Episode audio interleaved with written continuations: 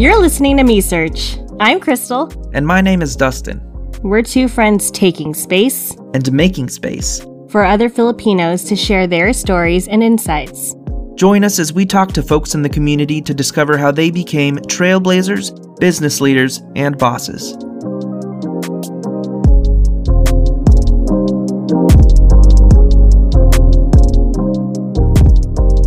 Crystal. Hey, Dustin. Hey, everybody!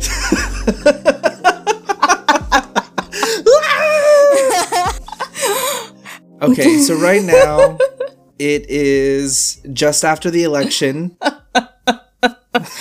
Hmm. Shout outs to all to all the poll workers, everyone who is, you know, is trying to wrap up this election. This doesn't look like an easy job and it looks it looks tedious. It looks These people are staying up all night. Mm-hmm. props to you all and And thank you. and thank you. If I could give each and every one of you a socially distanced hug, I would. And because we are pretty much socially distanced, then I'm giving you a socially distanced hug via podcast medium. Yeah, this is a virtual hug. A virtual hug. A, vit- a virtual hug. Oh. Just like that. We're giving you a virtual hug.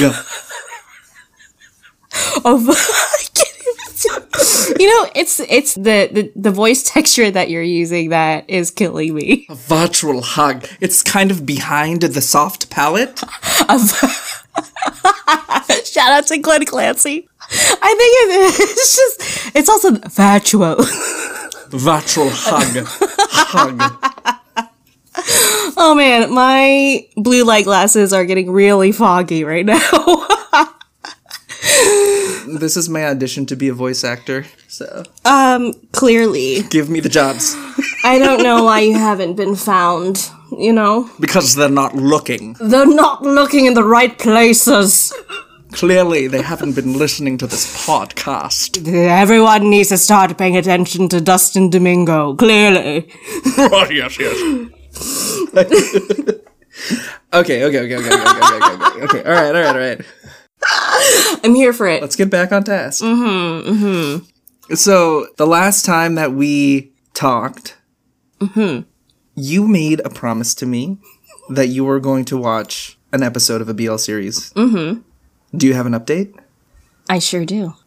Really? What did you watch? I watched Hello Stranger because Patty told me to start with Hello Stranger. Yeah, yeah, yeah. How many episodes have you watched? T- uh, two? Two. The first two? Okay. Yeah. Very sweet. I love the whole like nerd and jock situation happening. I will take I will take the nerd and jock trope uh in this landscape because you know, he's they're becoming so much more vulnerable with one another in this little journey of theirs, slowly but surely. I've been enjoying it and I can't wait to finish it up. I don't know how many episodes there are, but I think there are eight. It's a quick watch. yeah. I'm glad you liked it, or I'm glad that you're liking it so far. I'll have an I'll have another update uh in our next meeting. Okay, yeah. Let me know. Yeah. So, I've been thinking a lot about the upcoming holidays, Thanksgiving and whatnot. I don't know if I'm I'm I'm particularly going to involve myself in the specific holiday the way that I traditionally used to for the last I don't know 20 years. Oh my gosh.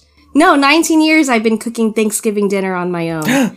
Really? with exception to the last maybe 10 years that Patty's been my sous chef. And Richie for like maybe like the last Oh, I can't even count the years, okay? But Patrick's been there helping me cook since we became friends in college. And then uh, when uh, him and Richie got together, um, it's been the three of us cooking Thanksgiving dinner together. But I have been reflecting upon, of course, the the inception of this holiday, and I think I'm trying to change it a little bit. And I just want it to be a, yeah, just like a day of friends and family, and not giving it that name. Um, and I probably will not celebrate on the Thursday, but on the Friday because I don't know, just just little things, just trying to make it a little bit more nuanced. Um, that isn't oppressive. But yeah, Yeah. definitely a day of want it to be a day of thanks, and in a time where it's feeling a little dreary. Um, let's let's count all our blessings. So, Dustin, I have a question for you, sir, today. Mm-hmm, mm-hmm, mm-hmm. What are some things you're thankful for? I am thankful for my health. I'm thankful for my friends and family. Mm. I'm thankful for my partner and my dogs. I'm thankful for you and this podcast. I'm thankful for being employed. Um, I'm thankful for my boss for keeping me employed. You are an asset, boo. Oh, thanks. Thanks, thanks. Yeah. What about you? What are you thankful for? Let's see where to begin. I'm I'm thankful for my husband, Michael. I'm thankful that we have a roof over our head. I'm thankful for everyone getting out there in our country, you know, trying to make some change. I'm grateful for their ferocity and their courageousness. I'm grateful for this podcast and for you as well. Um, I'm grateful for my journey as an actor that maybe later in, a, in another episode I'll talk about, but let's just keep it at that. Stay tuned, everyone. Stay, the hell Stay tuned. tuned. Stay tuned. Stay tuned. Stay tuned. if only you all could see the faces I'm making to go with this voice. I'm telling you, hire me. I'm telling you all, hire him. He is a gem, okay? Oh my god, that's funny. That's so funny. Um, I'm thankful for delicious food, specifically all the wonderful um, restaurants that are around um, our area and all the chefs that are so kind to us every time we order food from them. What else am I thankful for? I'm thankful for my my job and my work and my students whom I love. Um, you know, they really like especially the last, you know, few weeks they've been really bringing a lot of joy to me in my in my classes. So, um, shout out to my students. I don't know if they'll listen. It's not like I'm telling them to listen to my podcast. If any of your students happen to come across this podcast, shout outs to them. yeah, I love you all very much. Um, Not enough to inform them that you're a podcast host? I'm just kidding. ooh, secrets. You don't know who I really am. She's full of lies and deceit. Get out of here. We don't want you here, you liar. She's a liar and a cheat. I can't. This has been a funny ass morning. I know. Jeez Louise. um, yeah, my students don't hear me cuss. So if you are listening, Miss Crystal does cuss, okay? We're human beings. We're multidimensional human beings. Yeah, I'm a multidimensional person. Speaking of multidimensional people, Yes, what a segue. today we're talking to Grayson Villanueva, who is making a name for himself in the music industry, specifically behind the scenes as a multidimensional asset mm-hmm. to the industry of a cappella music. Yes, and aside from being a musical artist himself, we were able to learn more about his work as an a cappella music arranger, audio engineer, video producer, and social justice advocate. What a star, okay? Some of his most recent work um, has been with Warner Records and Acapop Kids and he has been editing videos that are currently getting millions of views. Millions. We're so proud of you, Grayson. We're so proud of you. No, for real though, Grayson, you're a freaking rock star, man. Like Heck yeah. for reals. Let's get into this episode. Let's get into this episode.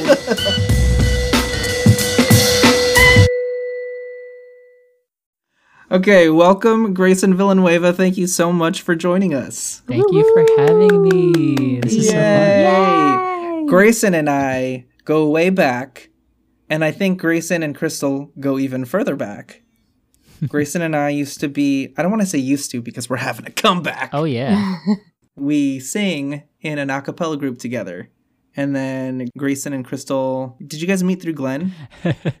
yeah, I started uh, I started taking lessons with Glenn and I feel like that's where I maybe met you. Yeah. Glenn Clancy, shout out. Yeah. We interviewed him as well. Oh, what up? nice. Yeah. Glenn Clancy is going to be on the podcast. Perfect. He's amazing. Yeah. Hold on a second. There's going to be a 44B uh, comeback. Secret. Don't play with my heart. We're working on some stuff. All right, cool. So, Grayson, you are a wizard of the a cappella variety.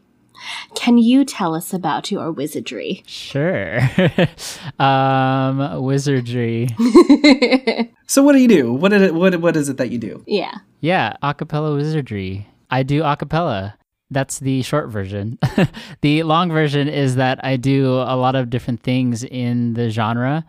I sing, I beatbox. Um, I also do some vocal arranging as well as uh, vocal production or audio engineering and some video production as well. A man of many hats. a wizard of many hats. So when did you know that you wanted to make a cappella kind of your thing, your bread and butter these days? My thing. Well, I first started doing a cappella in college, and that's typically the story of most people, except I started in my last year of college. So I only had one year to have that experience.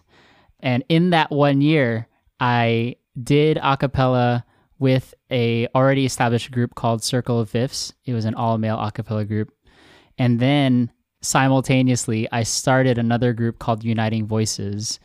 And actually, Glenn Clancy, he was the one that told me about the group and how it existed in the past. It was founded in like 1995. Um, and it had gone through many transitions. It had started as a choir, and then it turned into a gospel choir, and then it was just vocal music. And then it eventually kind of died out, but I decided to bring it back um, because I wanted to have a community of singers that wanted to not only sing together, but also improve on technique, performance, that sort of thing, and kind of have that community. But yeah, like that one year, I kind of just like plugged myself in and was like, let me learn about everything harmony, like arranging, everything like that. And I just fell in love with vocal music, and it was so much more fun singing with other people than just like, well, what I was doing before was doing a lot of like, you know, singing by myself in my room, in my feels. So yeah, that's kind of how I got my feet wet with with acapella. And this is this was at UC Irvine. Yeah, this was at UC Irvine. Um, yeah, and um, I think after that, I, I I knew that like I wanted to continue doing acapella in you know post collegiate world, and I didn't really know what that was going to look like. It wasn't like I was diving in thinking, oh, I really want to work in this niche and like you know really pursue this professionally, but I really wanted to make music and make music with friends. The thing that I fell in love with the most was you know, vocal music. So I wanted to try that again. And that's when I decided, okay, let's start another group. And this group was called 44B. Dustin, that's the group that we were in. Yeah, shout outs. Shout outs to 44B. Shout out 44B. Um, but yeah, I um I started it and uh, most of the members came from Uniting Voices, uh, at least the original members. Um, and we started to make strides early on as a group. We competed in a competition called Harmony Sweepstakes, which was the inspiration for the televised version called The Sing Off. Um, and we won in LA and we went to nationals. I won an award for um, best original arrangement. And we also did a couple of other competitions as well. And because a lot of us were Filipino, we we also competed in Kollaboration. Uh, so in 2014, we were finalists at Kollaboration, and I think at that point we had decided like I think this is something that we all kind of want to pursue professionally. So we started making more music together, started doing more professional gigs, and also recording a couple of EPs. And then after that, I wanted to kind of dive in more into like the the mainstream music industry. I didn't really know how I could do it, but there was a post on one of the Facebook groups um, from someone that I knew from the acapella community. His name is Rene, Rene Ruiz. And he said, Hey, there are these people from Florida. They're looking to kind of set roots out in LA for some vocal talent. They're hiring for some theme parks, um, you know, to just have performances. And I said, okay, this sounds like something that I could potentially do. So I went in and I auditioned, and they really liked me. I think part of um, what got me the part in the audition was the fact that I could do multiple things in acapella, like I mentioned. Being able to sing and beatbox, I think, was a strong point because it allowed me to be able to fit whatever their arrangement needed, whether it, they needed a beatboxer or, you know, a singing tenor. Um, that's kind of what I was able to push myself as. So yeah, I um, got started working there, and then um, that opened up a lot of doors with with a lot of different um, types of people and artists. I actually started doing video production um, with some of these artists that I knew because I, I noticed that there was a need for it. There were so many people who were looking for visuals for their own work um, outside of you know us being like coworkers or peers. They were just looking for something to help promote their material, and so that's when I started really kind of diving in and, and like learning how to do that stuff so that I could provide that for them. And I think what makes me unique as a video editor and a video producer is that I do have that knowledge of being a musician. Because any video editor can do what I do, except I actually do have a background in music and and singing, and so that's kind of what sets me apart when it comes to working with some of my peers on their visuals. The audition that you were referring to, where you fit many hats, was that the Universal Studios audition? Yeah, so that was um, that was the audition for Universal Studios, and they were looking for younger looking guys for a Grinchmas boy band, and so that was basically like like on the Grinch, or is it called the Grinch? The movie is called the Grinch, right? Mm-hmm. Or yeah. is it the Grinch yeah. who stole Christmas? One of those. Anyway, on the Grinch, um, you know, they have these people. They're called the Who's, and they have like you know their noses and stuff. And so they were looking for um, people it was like a show called the grinchmas boy band or the whoville five. And so it was like a boy band show and it was these like um, superstars who performed every day during the christmas season. Um, so they were looking for that. They were looking for singers and beatboxers. So i kind of um, fit that space I guess. That's awesome. Yeah. How fun. I was also there. yeah. and I auditioned. I did not get the job. you did really well though. You got a call Thank back. you. I did, but it didn't. It didn't go well in the in the very end. But um, what I will say though is that we were among some really really talented mm. musicians. But I'm not surprised that you got the job. Oh, not at thank all. Thank you. I appreciate that. yeah, everyone is really good. It's it's really um, it's really competitive. yeah. Wow. Yeah.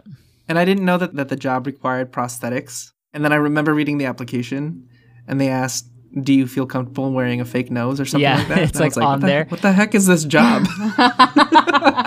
it's it's weird because it's so hard to sing in it too. Like it it takes about an hour to get into the nose and then um, you have to keep it on the whole day.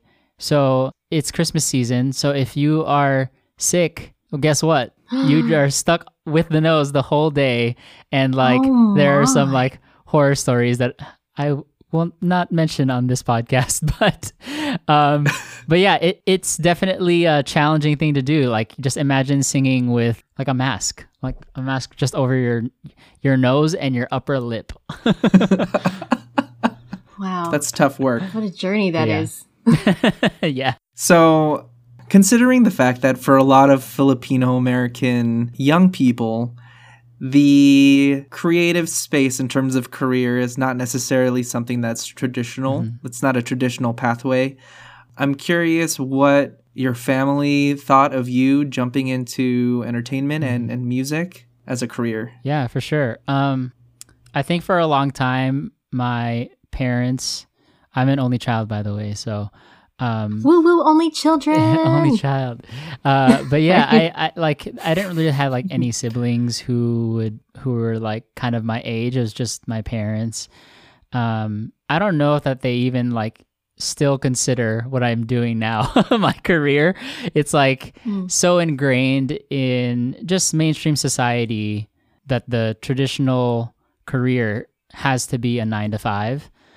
Um, mm-hmm. And that's not necessarily the case, especially when it comes to music and entertainment. A lot of it is, you know, it's based off the gig economy and being an independent contractor.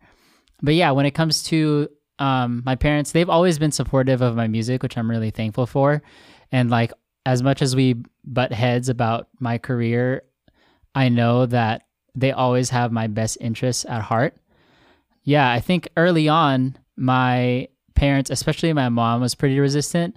She would, uh, you know, ask me like when I would be getting a new job or like, you know, transitioning to not doing music. And for a while it was really difficult for me to try to get her to understand like no this is what i want to do so uh, like i i would get emails for like jobs i should be applying for and they would be like jobs mm-hmm. in like her like work she works at the um, superior court in whittier so she'd be like hey you should mm-hmm. take this government job it has benefits and like all the things that you could think of that filipino parents would want for their children but you know I think at the core of it, I I've come to understand that from their perspective, they just want me to be taken care of, and I completely understand that. Mm.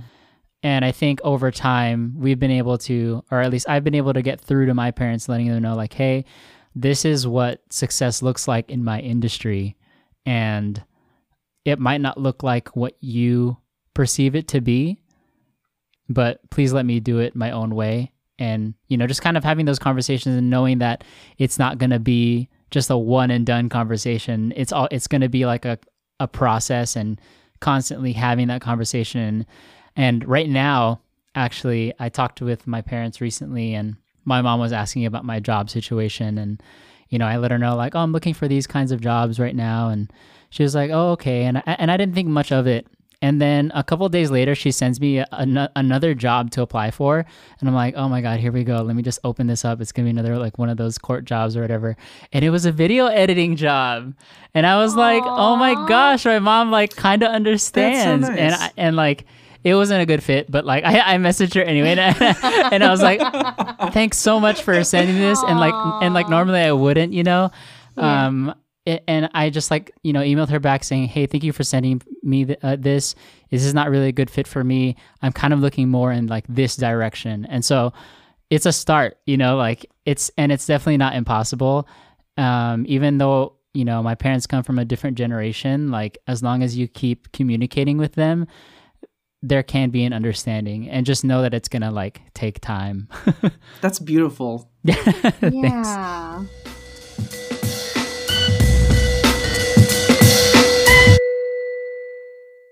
Grayson, you mentioned that you work with um, a cappella groups as their videographer um, and director for online content. Mm-hmm. Um, what's it like being Filipino doing this very unique work? Yeah, this is an interesting question. Um, I've never really thought about, like, at least consciously thought about being Filipino while working, while working in this industry or in this type of work.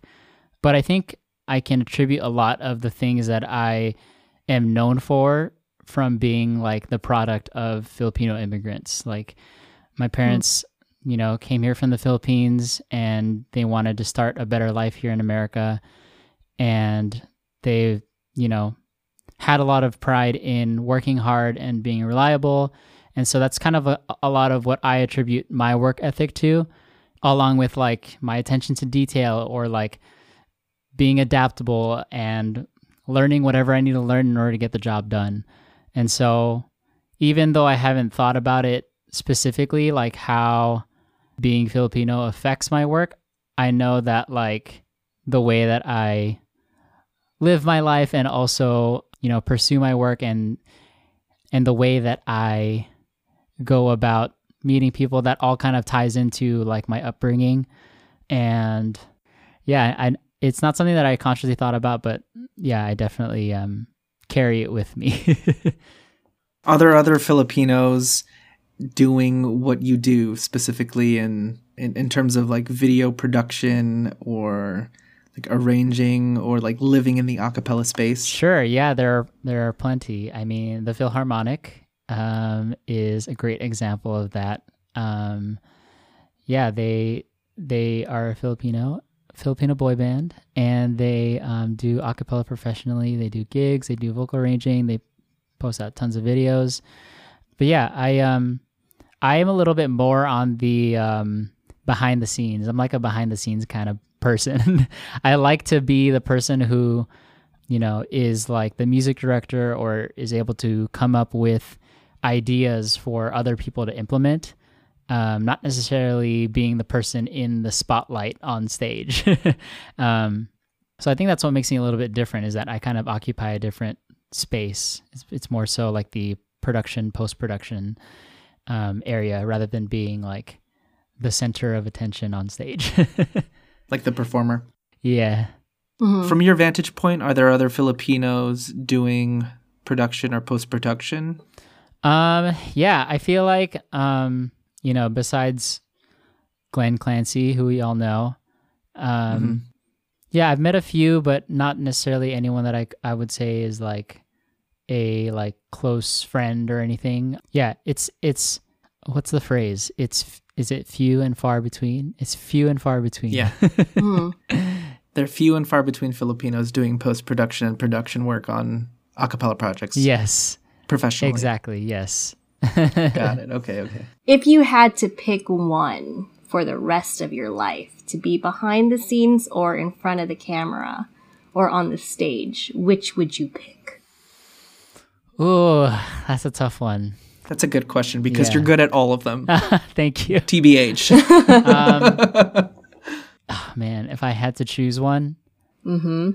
like as a career or just like give it up all, like if, if I could only do the one thing, whether it's like as a professional or just for fun, Ooh. Damn, you would like look too deep into this question, would you, Grayson? well, I'm just wondering, right? Because, because, okay, because if I choose, because if I choose singing, uh-huh. then so so here's the thing: if if, if I choose performing as the one thing that I want to keep, mm-hmm. that means that I have to rely on the thing that I love to make sure that I am sustained in my life. I have to mm. rely on it solely to be able to make money because mm-hmm. I because because because as I see it right now, I like don't really I don't really see myself diving into any like different industry to find work. It's definitely possible, but something that I'm working on right now is actually um, because of being in quarantine, it's forced me to look at my relationship with music mm. and it's made me realize that music ever since you know doing it more professionally at a more consistent basis it's made it's made it so that it's only work and I never had that balance mm-hmm. of like, oh, like this is actually something that I still do for fun. And so what's great um, about my music relationship now is that I'm actually working on music for fun, and it's really great. And so that's why this question is so hard, and it's because if I had to choose just one right now as I am living, I would probably have to choose music, and and I would probably give up post production stuff because that's kind of where I'm finding the joy now mm-hmm. um, with everything. Obviously, I still really love post production, and that's kind of like my safe zone. But music right now is giving me a lot of joy and a lot of life um, that I haven't found in a while because music was for a long time just work. And there's nothing with wrong. Uh, there's nothing wrong with music being, you know, a part of your livelihood, a part of your work. But when it becomes just that, it can be draining. And so quarantine has kind of forced me to realize like, hey, like you still love music, like keep keep doing it. Mm. Um, so yeah, I um I would say music at this point. I've always found joy doing music with you, Grayson. Oh, thank you, Dustin. So sit tight. We're gonna take a quick break, and we'll be back with Grayson. Woo woo woo woo! Huzzah! Hey, Dustin. Hey, Crystal. How you doing? I am doing fantastic. And can you tell me why you're why you're so fantastic right now? Well, it's because I've been listening to this really cool podcast. It's called Me Search. Uh, me Search? Mmm, tell me more. Um, you know, we've well not, not much to tell you since you've been there, but You're listening to Me Search, a podcast featuring Fil-Am perspectives. Let us know what you think. Rate us and leave a review wherever you listen to podcasts. Catch new episodes on the first and third Wednesday each month. well, I'll have to catch it, meaning I'll listen to our own episodes.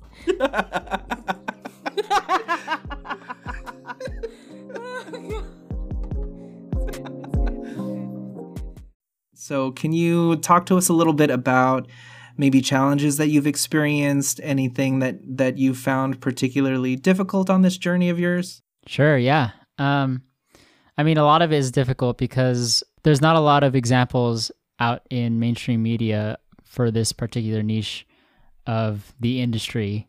So a lot of it was kind of finding everything out on my own.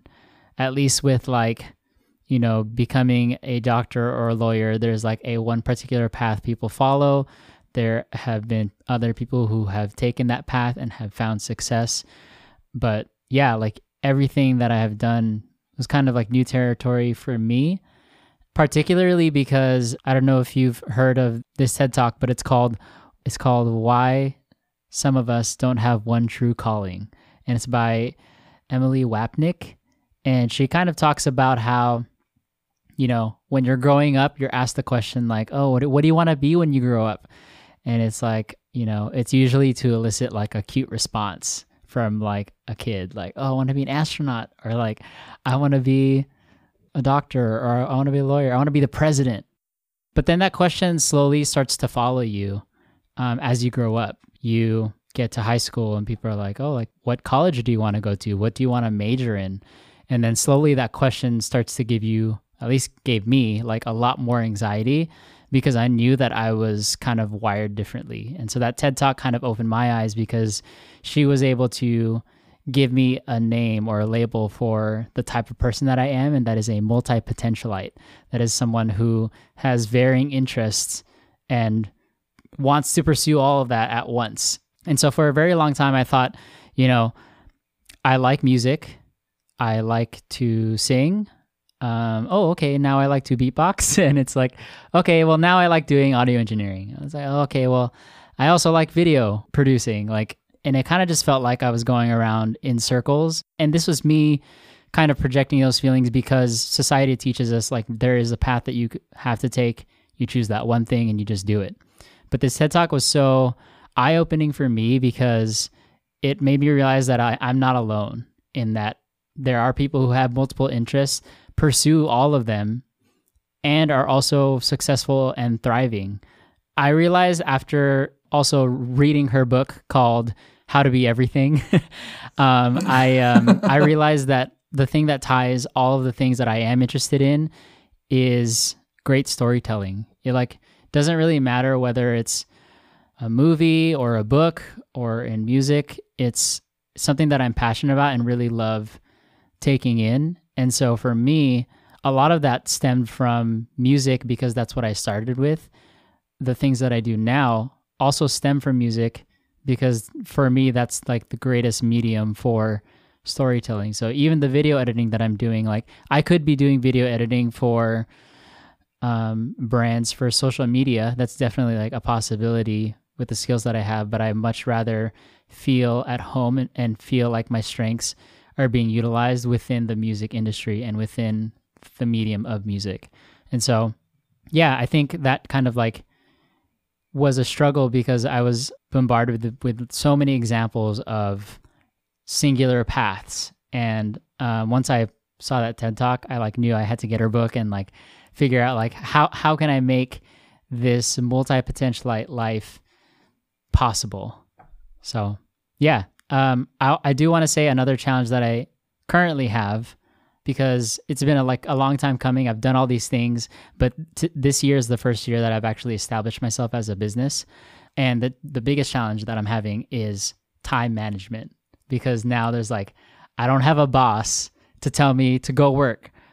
And simultaneously, I don't have a boss to tell me to stop working. So then I'm in this constant battle with myself to work every day, but at the same time, make sure that I have time for my own health, not just physical, but also like mental. So yeah, that's kind of something that I'm I'm going through right now and like learning about. As a multi potentialite, Yeah. I love I love that. um, let's get into that. All right. Okay, so for the business side, you have your challenge is time management. As a multi potentialite, having so many interests that you're you're constantly nurturing, are there any challenges of maybe compartmentalizing these different talents that you that you uh, dive into? Gotcha. Yeah, I, that's a good question. I think for me, in my in my brain, they are they're all kind of the same, and I think that's also what kind of it's kind of like a superpower because when you're being asked by a client to produce a particular thing, whether it's like being a part of the, like the being a video editor or whether it means being the vocal arranger or whatever it might be, whatever cog in the system that you might that I might be playing, I am like always aware of the other things that are happening. And so mm-hmm. it gives me a like zoomed out perspective of what my role is for that particular project. And it mm-hmm. helps me perform my role better because I know all the other things and the other ins and outs. So even if it's not me doing the audio mixing, I know how to communicate with other people who are doing that particular thing so that I can tell them, hey, this is what I need for XYZ when I do video editing later. And so being knowledgeable about all the ins and outs of the acapella production process for both audio and video, it's not necessarily compartmentalizing, but like I guess the word would be like synergizing, combining everything and like finding the most efficient path for each role and being able to communicate that with with everyone is actually really really it's something that really excites me. um, so yeah, hopefully that answers your question. Oh yeah, that's very interesting. Um, so word on the street is you've been working with some literal Grammy winners. um, props to you. Um, yeah, man, Thank you. props. like all the props. um, can you maybe tell us more about that and how does one get to collaborate with such folk? Please tell us about your wizardry. for sure. um, yeah, I mean, it all kind of started with again being in the acapella scene and having a network of people, but it all kind of starts with the work that you produce on your own as well. So before I even get into the process of how I, you know, started working with the creative team at Acapop, I started doing video not long ago, maybe three or four years ago, more professionally and more so on the acapella side of things.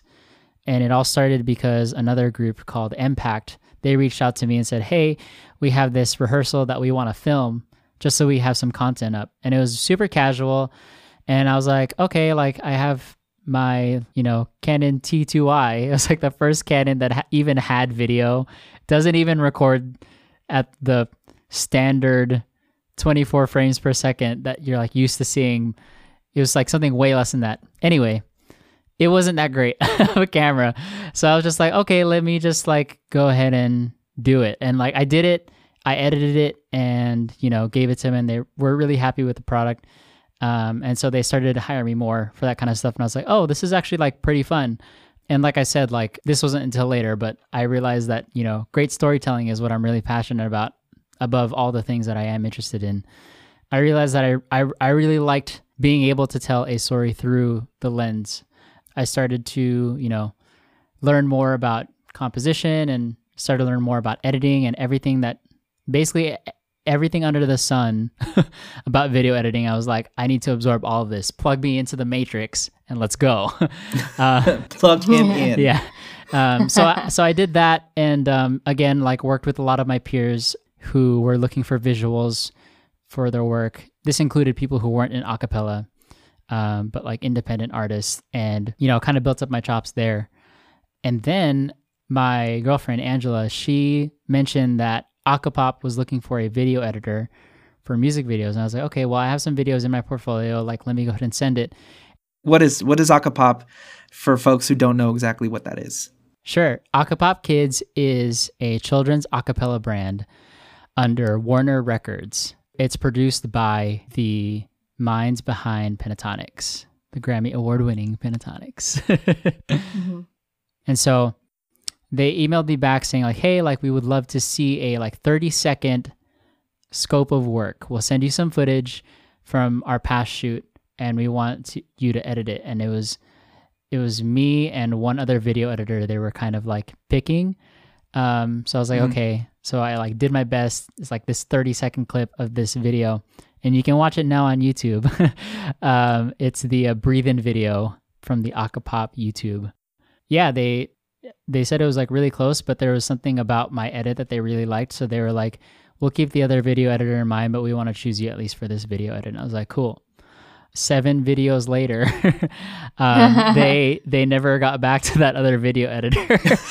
um, and and I'm sure that other video editor is great, but I think one of the things again that like really makes me stand out as a video editor in the acapella world is that it all starts with acapella. Like I'm intimate with the music style. When they send me footage, raw footage, I ask for the sheet music because I want to know who's singing what when so I can feature them. So it's a musical edit mm. outside of just being like a dynamic edit for someone who's just a casual viewer who's not an acapella person. yeah, I think that's kind of where it is. I know Acapop is looking to ramp up production soon, so I'll be working on some new stuff with them soon as well. awesome. Amazing. Yeah. I just want to say I've seen all of the videos that you worked on. Really, really awesome stuff. and I can predict that some of those kids are going to be Grammy oh, winners oh, yeah. themselves. Those are really talented They are children. very talented. Like I'm wow. intimidated by them. They're so good. They have more talent in their pinky than I could ever have in my For whole body. real. Like how how do how do how do they find such talented children? yeah, so I mean they uh they they put out uh, a like like a nationwide search for these kids, and they marketed it as like, "Hey, behind the minds of Pentatonix, we want to create an acapella kids brand." Um, so think Kidz Bop, but with Pentatonix stellar like acapella arrangements. Um, but I was actually a part of the um, the audition process in LA. They needed a videographer to shoot the auditions out here in LA. So I came out and and did that. And they basically by the time the kids got to that part of that process, they'd already auditioned twice. Um, and like all the kids in the room were like spectacular. Wow. So yeah. Um, did it make you feel like such a loser to not be as talented as a 12 year old? An absolute loser. An absolute loser. what am I doing in this industry? um, it's like, okay, let me just leave. You can have my job because you're 30 years ahead of me as an 11 year old. yeah. At this point, I would like to change my answer to post production to that last question you had.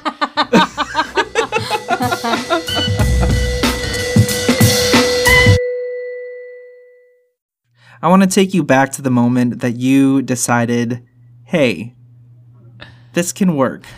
Me existing in this music industry, doing all of what I do, this can work. What would you tell your younger self if you had an opportunity to? This isn't the question, but I probably wouldn't change anything because I feel like mm-hmm. that's kind of where this question goes is like, would you change anything? I feel like I wouldn't because I wouldn't be where I am. This is so cliche. This, I wouldn't be where I am mm-hmm. today if I hadn't experienced, um, you know, all the successes and all the failures that were along the mm. journey. But something that I would say to my younger self is to continue to make connections, um, continue to make art, and rinse and repeat, and like don't really focus on outside things and just focus on what you really like to do and focus on doing it because you have something. There's something there just keep digging at it. And one thing I want to mention too is th- I think the thing with success in this industry is it's a little bit strange because you're tip- you typically see in other career paths that it is like it's something that you move forward in or it's like a ladder that you have to climb. But when it comes to the music industry, it's more like a cycle and you kind of have you have a project or an idea and you like work on it and then you mold it and then you shape it until you know you've cried all the tears and you're finally happy with it and then you just like release it out to the world. And then you do it again. It's not really like moving forward or climbing a ladder. It's you just continue to make work and then you continue to do different types of work. And so what i would tell myself my younger self is that success is going to look different than what you're seeing it's going to be a cycle it's going to be something that you're constantly doing over and over. And at times it may feel like you're not moving forward or you're not succeeding, but this is actually what success looks like. You're continuing to make art and you once you're done with that project or that song or that mix or that video, you do it again. And you keep doing it and you keep getting better and you learn from it. And it's just a constant cycle. Um, keep doing what you're doing and you'll be great mm. at it. Oh what were some of the projects that you shed the most happy tears for? Oh man oh what a good question um i really enjoyed creating the 44b um, debut EP. It is something that I still listen to. A lot of it for nostalgia, but also when I do listen to it, a lot of it was some of my greatest work as an arranger and also as an audio engineer. When I think of it, it also reminds me of the people like you, Dustin, the people that I Aww. sang it with. And it just brings me like the happiest memories of making music with friends. Not just music, but really making something that we were like all proud of. That's definitely one. um, Great. You're going to make me cry. um, very sweet. I too had very fond memories of working on on that with you.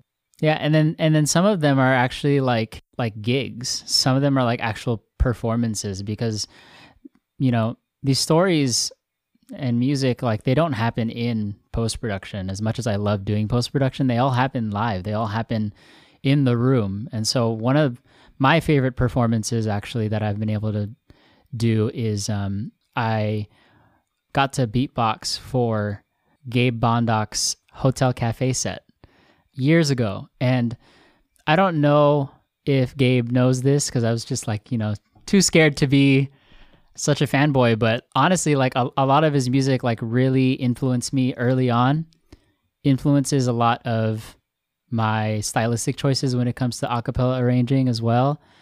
And to have the opportunity to actually be, you know, perform with one of my musical heroes, that is a performance that I also think about fondly. And not only did I get to do it with Gabe. I also got to do it with Glenn, who is like a long time like mentor and friend. And we called we called ourselves the three G's, uh, and it was super corny, but I like loved every minute of it. I would do it again in a heartbeat. But yeah, it was such a great experience. And not only that, all the other performers that night were all like all of the artists in my high school iTunes playlist. Like Jeremy Passion, Melissa Polinar, and it was just like a stacked event. And I was like, oh my god, like I'm I'm right here, like I'm I'm I'm on stage here, and yeah, it was just a surreal like moment for me, and it's by far one of my favorite performances that I've ever um, done. Wow, dang. That's awesome. Thank you for sharing your seasons and experiences with us. Yeah, absolutely. Yeah, yeah. that's such a nice story. Aww.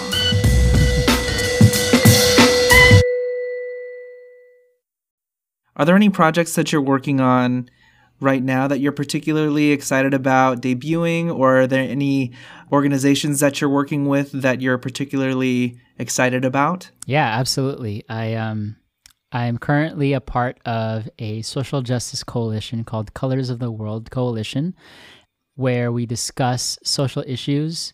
But what makes it unique is that a lot of us are creatives. And so we also try to brainstorm how we can use our art and our platform to make change. So far, we've done two panels. First panel, we've talked about hearing Black stories in the entertainment industry. Um, and the second panel that we had was actually about colorism. And so, yeah, especially during this pandemic, we've kind of been forced to see the systems at play. Uh, if we haven't seen it before, like everyone is aware of it now. And we're all kind of dealing with trauma collectively. And so, what I love about this project is that not only are we talking about change, but we're also talking about how, as we cre- how as creatives we can make change as well. But also the the people there are it's such a diverse group, and it's and they're all really fun to hang out with. Like like we all vibe, which is really cool. And yeah, that's not something that I would say um, I thought would happen in 2020. Uh, at least being in the pandemic is like meeting new people and actually you know making new friends online strictly online because we can't we can't meet with anyone and also like making change together. Um, we have a youtube channel um, premiering soon that will feature those two panels as well as some other entertaining content. So please check that out. Where can people learn more about colors of the world or how can folks get involved? Sure. Um, you can find us primarily right now through instagram so that is Colors of the World Co. C O. Um, and you can follow us there. Once we have more things up and running, you'll probably find those updates through that Instagram. Awesome. Cool. cool. So, I am an a cappella group and I really want to make a dope video with my pals. And I want you to be our videographer, director extraordinaire. How do we get a hold of you? Sure. Um, you can visit my website. Um, it is graysonv.me. Uh, you can email me at hello at graysonv.me, or you can find me on Facebook and Instagram at graysonv.me. Check him out. Follow him and all the things. Go. Go now. Do it now do it immediately. You can turn off the podcast. just kidding. Don't turn off the podcast. Wait, There's still just, a little bit more. Wait a second. just wait. Okay, so Grayson, final question. What's put a smile on your face lately? Oh, um, actually, I already mentioned this, but um, it's been the Colors of the World Coalition. And aside from what feel what may feel like work, there is a lot of joy in it. There's a lot of joy in knowing that what we're trying to do is we're trying to make change. And I think when this quarantine started, I really wanted to make change and be active with my voice on social media um, and my voice in calling officials. Um, but I started to get to a point where I was like, how can I use my skills and talents for for this cause? And I was so glad to have found this coalition because I really have been able to, you know, use my video editing to to help spruce up some of the panels that we've had, um, and also like be able to just utilize my skills as a creative. It's really nice knowing that I'm making change again, like with with my peers who are also my friends. Um, also, lots of video gaming, Animal Crossing. so, yeah, thanks for sharing. Yeah, absolutely. Thank you for well, having thank me. Thank you for being here and for sharing all of your wonderful stories and experiences. And again, I love the seasons of your your um, artistic journey, and uh, we appreciate you, Grayson. Thank you so much for joining us. A woo woo woo. Uh, this a woo woo. Woo woo. Everybody. This was Grayson Villanueva. Yay! Yay! Did it! Yay! Thanks, y'all. I'm very glad that we know a future Grammy winner. That's you, Grayson. That's you, sir. Just throwing that out into the universe. Speak truth into existence. Speak it. Do it. Speak it. Let's talk about our future Grammy Award winner. And um, as I listen back to this episode, the big thing that keeps jumping out at me is this idea of success and how we measure success. And I know that this is going to be something that we're going to talk about. I mean, we've already talked about redefining success with Rose and Jennifer in their episode. And as we continue on with uh, many of our guests, I know that this is going to be a common theme. But like Grayson mentioned, we grow up learning that there should be a singular path within our careers and ultimately our success. But I love how he is someone that is challenging that notion. And as an artist and a storyteller, he's leaning into the things that are authentically him. And to hmm. me, in my eyes, and something that I personally value, I see success as exactly that just being authentically you. If you can. If you can shoo away all of the things in this world that tell us not to be ourselves mm-hmm. and you are just you and you're leaning into your strengths and you're leaning into who you are, that to me is the ultimate success. I think a lot of people are still trying to learn to just be authentically themselves. Mm-hmm. I'm still trying to do that myself. Oh, for too. sure, me too. But it's like, what is life then? You know, how successful are you? Um, if you can't just be you. And yeah, absolutely. Like this is going to be an ongoing journey. I feel until we reach our final days as humans on this earth. But True. And well, what about you? What what are your immediate thoughts about this interview, Dustin? I'm kind of envious of him in some ways. He is a little bit younger than me. A lot of his aspirations were some of my aspirations when I was younger. But when I was younger and when I was dreaming of doing music or anything creative, I didn't really have any role models to hmm. believe that being a creative person was a legitimate career path for at least Filipinos in America. So it's great that Grayson exists today for other people who might have felt that way too. Yeah. The difference between the two of us, I think, is he had he had the guts and the work ethic to really go for his dreams. Well, you can you can switch that up, boo. I believe in you. Oh, true. I True. believe it's in you. It's not too late. It's not too late. um, but yes, can we talk about his work ethic for a quick sec? Okay. yeah. Um, This Grayson Villanueva has the incredible initiative to learn everything it takes to get the job done, which I feel that kind of commitment to learn and to, to have that initiative is hard to come by. yeah. Can I share something with you? Absolutely. And we didn't really touch on this in the the interview in this episode, but Grayson did not actually go to school for music or audio engineering. Mm. He he has a degree in cognitive psychology. Well, there you go.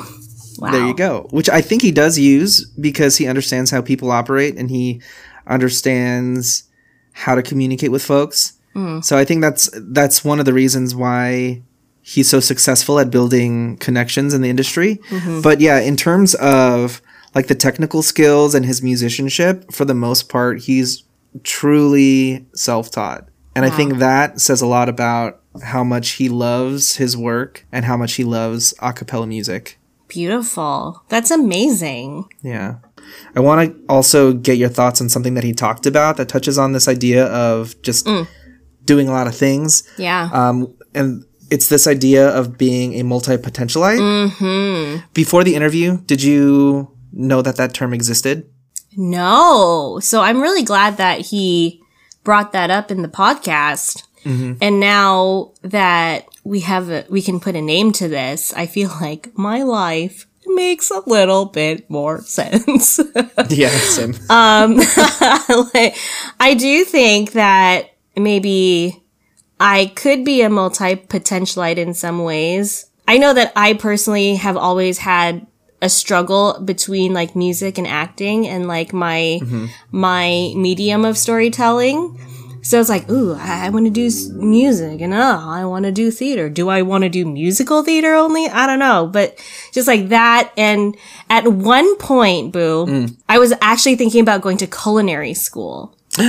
um, because I love to cook and I feel like I've always kind of had this, you know, like, I, I feel like I've had a lot of intuitive moments in the kitchen, you know, and I, That makes so much sense. Like now that you said that out loud, I'm like, yeah, that makes sense to me. Yeah. And it's like, there's always like this feeling of like, ah, there's so many things that I want to do. Like even teaching. Teaching, I think, is part of my, the fabric of my being, but so is singing and so is acting and so is cooking. And it's like all these things that I want to do and, and pursue at some points very much equally in my life. Hmm.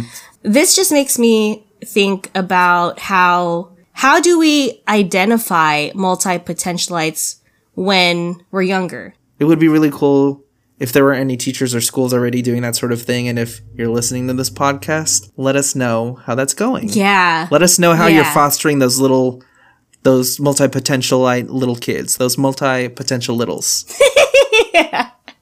Multi potential littles. So, if that isn't cute, I don't know what else is. Multi potential littles. It's very cute. yeah. Also makes me think of Chicken Littles from KFC. And I used to love um, KFC uh, Chicken Littles. They don't make them how they used to, but they're still. Wait, what are chicken littles at KFC? It's like it wasn't back in the day. I don't know if it was a biscuit. It was like kind of a biscuit, but not really. And then they would put like a little fried chicken fillet. Um, and then they put mayonnaise, like a ton of mayonnaise. But anyway, wow, that is like super crazy tangent. Let's get back. That's okay. track. I feel like it's on. I, th- I feel like it's on brand for you. That's yeah. true. Um, but yeah, anyway, I, I do, I definitely do think it's important to pay attention to how can we encourage our kids to trust themselves and what lives inside of them. I hope, hope, hope we can be the generation of moms, of dads, of aunties and uncles and educators and, and all of that who keep guiding our kids now to love who they are and what they can do. And that makes me think about Grayson's mom. Hi, um, Auntie. Hi, Auntie. and how she is showing that she is starting to really understand him and his journey. And I just loved how sweet it was that she sent him job applications to those video editing gigs because like that was her way of like showing like, Hey son, like I get you. And that's the kind Yeah. of, that's the kind of connections we need. Yeah, I felt that a lot too. It hit me. It hit me. Yeah. I love that. Any any other final thoughts as we close out, Boo? Yeah, y'all need to keep an eye out for Grayson because he's doing big things. He just had a feature recently in Voyage LA, which is like an online magazine, and he's doing more um, in the near future with Warner Records and Acapop Kids. Um, he's got a new music video out that um, y'all got to check out. It's It is- fire. he- it's fire. He did a lo-fi version of Watermelon Sugar by Harry Styles, and it's good. It's Y'all good. need to check that out. It's very it's very good. And also, as we like teased a little bit in the actual interview, the acapella group that me and Grayson are in, 44B, we got a little something something that's coming out, so keep an eye out for that. And he's doing a lot with his social advocacy group, Colors of the World. So he's truly, truly a busy and talented guy. Much respect. So much respect. Respect. Thank you, Grayson, for coming on the show. We love and appreciate you, and we are here cheering you on in all of your incredible endeavors, dude. Love ya. Love ya. Love ya! Love ya! Love ya! Love ya! Okay, okay. Okay, Lauren. Lauryn Hill. Who that?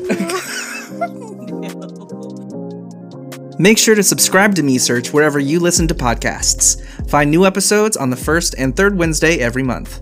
Check us out at MeSearchPodcast.com. And find us on social media at Me Search Podcast. Me Search is produced and hosted by Dustin Domingo and Crystal Tugati. Editing by Dustin Domingo. Special thanks to our guest Grayson Villanueva. Follow him at graysonv.me. Check out Colors of the World on social media at Colors of the World Co. That's Colors of the World C-O. And listen to some acapella jams at acapopkids.com. Shoutouts to all our friends and family giving this podcast a shot. We'll catch you all at the next episode. We're gonna get to the bottom of things. This is Me Search, folks. It sure is. See you later. yeah.